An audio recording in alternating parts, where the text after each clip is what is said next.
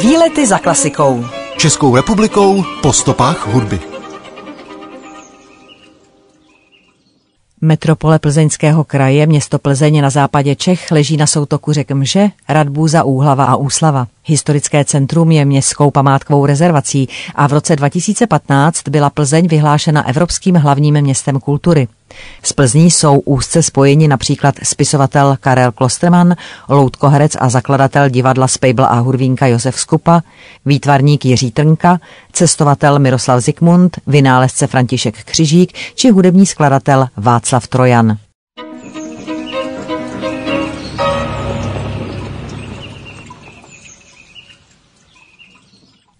Václav Trojan se narodil v Plzni do rodiny fotografa.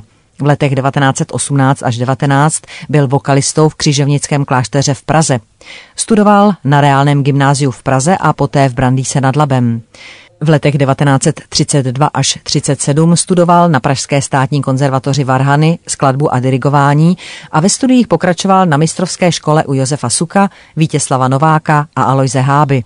Po studiích se živil jako soukromý učitel hudby, skladatel, violista v rozhlasovém orchestru, korepetitor v baletní škole Milči Majerové. V letech 1935 až 37 byl kapelníkem a skladatelem dětského divadla Míly Melanové a toto prostředí a zkušenosti jej inspirovaly ke kompozici dětské opery Kolotoč. V roce 1937 přijal místo hudebního režiséra a redaktora Československého rozhlasu, kde působil až do roku 1954 a také dramaturga kresleného filmu. Po roce 1945 se věnoval zejména filmové hudbě a od roku 1949 působil jako lektor divadelní a filmové hudby na Akademii muzických umění. Václav Trojan byl velmi všestranným skladatelem. Skládal hudbu komorní, vokální, jazzovou, zábavní, taneční, písňovou, baletní, stejně tak jako hudbu k dramatickým žánrům. Například pro Národní divadlo skomponoval hudbu k Tylově Strakonickému Dudákovi a Klicperově Zlému Jelenu. Pro Lidové divadlo Uránie hudbu k Shakespeareově hře Sen noci svatojánské. Velké obliby dosáhla jeho hra ze zpěvy paní Mariánka Matka Pluku. Na lidové motivy Zlatá brána pak skomponoval pro divadlo hudební báseň, která byla jakýmsi jevištním zpracováním folklorních scén. Největší slávy ovšem Václav Trojan dosáhl jako skladatel hudby filmové. K tého přivedl skvělý český animátor Jiří Trnka. V jehož studiu Trojan pracoval nejprve jako hudební dramaturg a poté jako hudební skladatel. Jeho hudba skvěle doplňovala Trnkovi animované, loutkové, kreslené a trikové filmy. Jeho melodie tvořily samostatnou a nedílnou součást těchto děl. Přesně vyjadřovali děj a prostředí i bez nutnosti použití mluveného slova a ruchů. Mimořádného úspěchu tak dosáhly například animované, loutkové, kreslené, papírkové a trikové snímky Špalíček, Císařův Slavík, Bajaja, Staré pověsti české, Dobrý voják Švejk, Sen noci svatojánské či Ruka.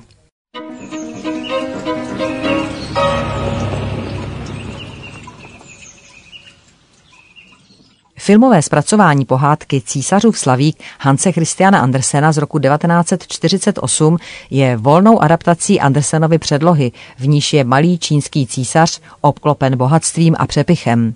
Ty mu ovšem nemohou nahradit chybějící cit. Trojanova hudba je velmi působivá, vyniká skvělou instrumentací a zvukovou barevností. Jednou z nejznámějších částí je bezesporu jímavý Slavíkův koncert.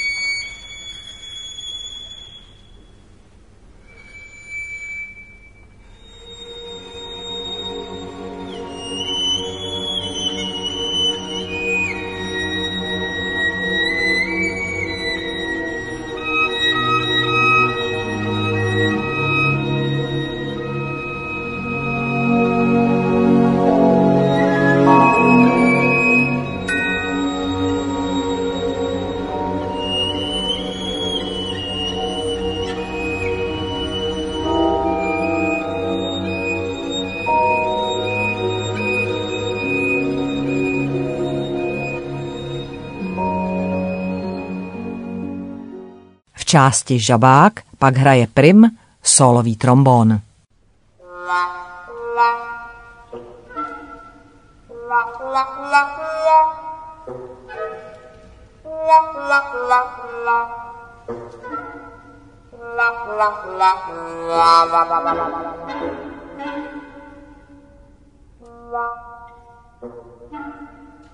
Wow,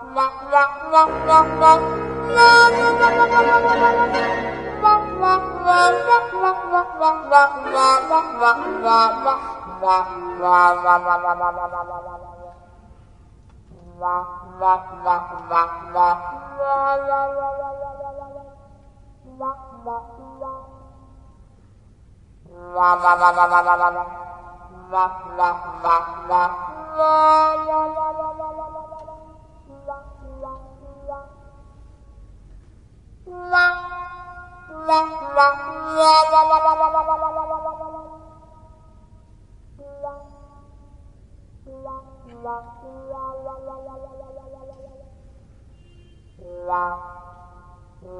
la la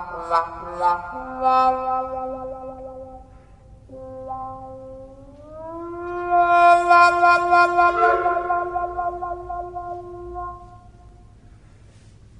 la la la la la la la la la la. La la la la la la la la la la. La la la la la la la la la la. La la la la la la la la la la. La la la la la la la la la la. La la la la la la la la la la. La la la.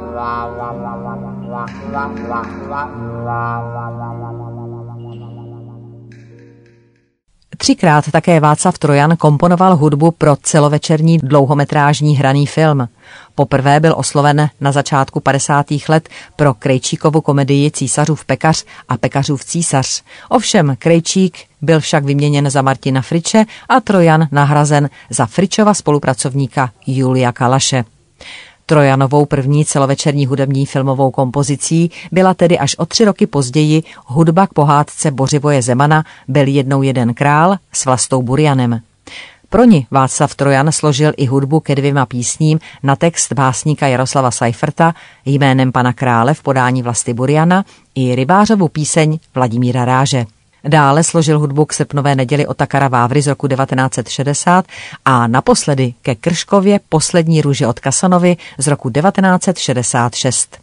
Václav Trojan je držitelem řady cen za filmovou hudbu, které získal ať už například za Bajaju, Sen noci svatojánské, Špalíček, Poslední růže od Kasanovi, ale i za celoživotní dílo. Václav Trojan pracoval až do své smrti a zemřel na náhlou zástavu srdce 5. července 1983 v Praze ve věku 76 let.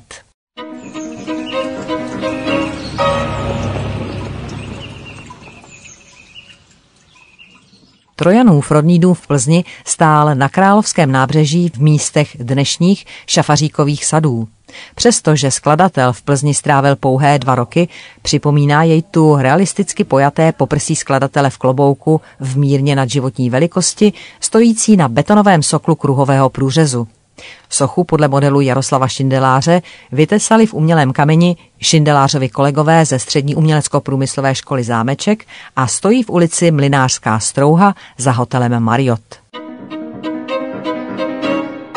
Výlety za klasikou Plzeň je dnes známá především jako průmyslové a pivovarnické město.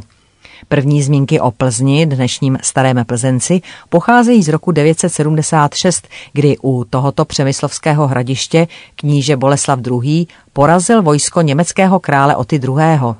V podhradí postupně vyrostlo městské sídlo s řadou kostelů a živým obchodním ruchem. Do nynější polohy přenesl město pod názvem Nová Plzeň král Václav II. roku 1295 jako důležitou obchodní křižovatku západních Čech na cestě z Prahy do Bavorska. Vyřešila se tím dodávka vody, protože místo leželo na soutoku řek Mže a Radbůzy. Díky své výhodné poloze na křižovatce obchodních cest a hlavně na trase z německých zemí do Prahy se brzy Plzeň stala třetím největším a nejdůležitějším městem po Praze a Kutné hoře. V této době byly také vystavěny kostel svatého Bartoloměje ve středu náměstí, františkánský klášter na jihovýchodě při hradbách, nedochovaný dominikánský klášter na severozápadě či špitální kostel svaté Máří Magdalény z roku 1320. Na samém počátku husických válek měli díky radikálnímu knězi Václavu Korandovi ve městě velký vliv husité. V roce 1420 ovšem musel Koranda s Janem Žižkou odejít do tábora a Plzeň se stala baštou katolické strany. Třikrát byla neúspěšně obléhána, nejprve Janem Žižkou, poté dvakrát Prokopem Holím.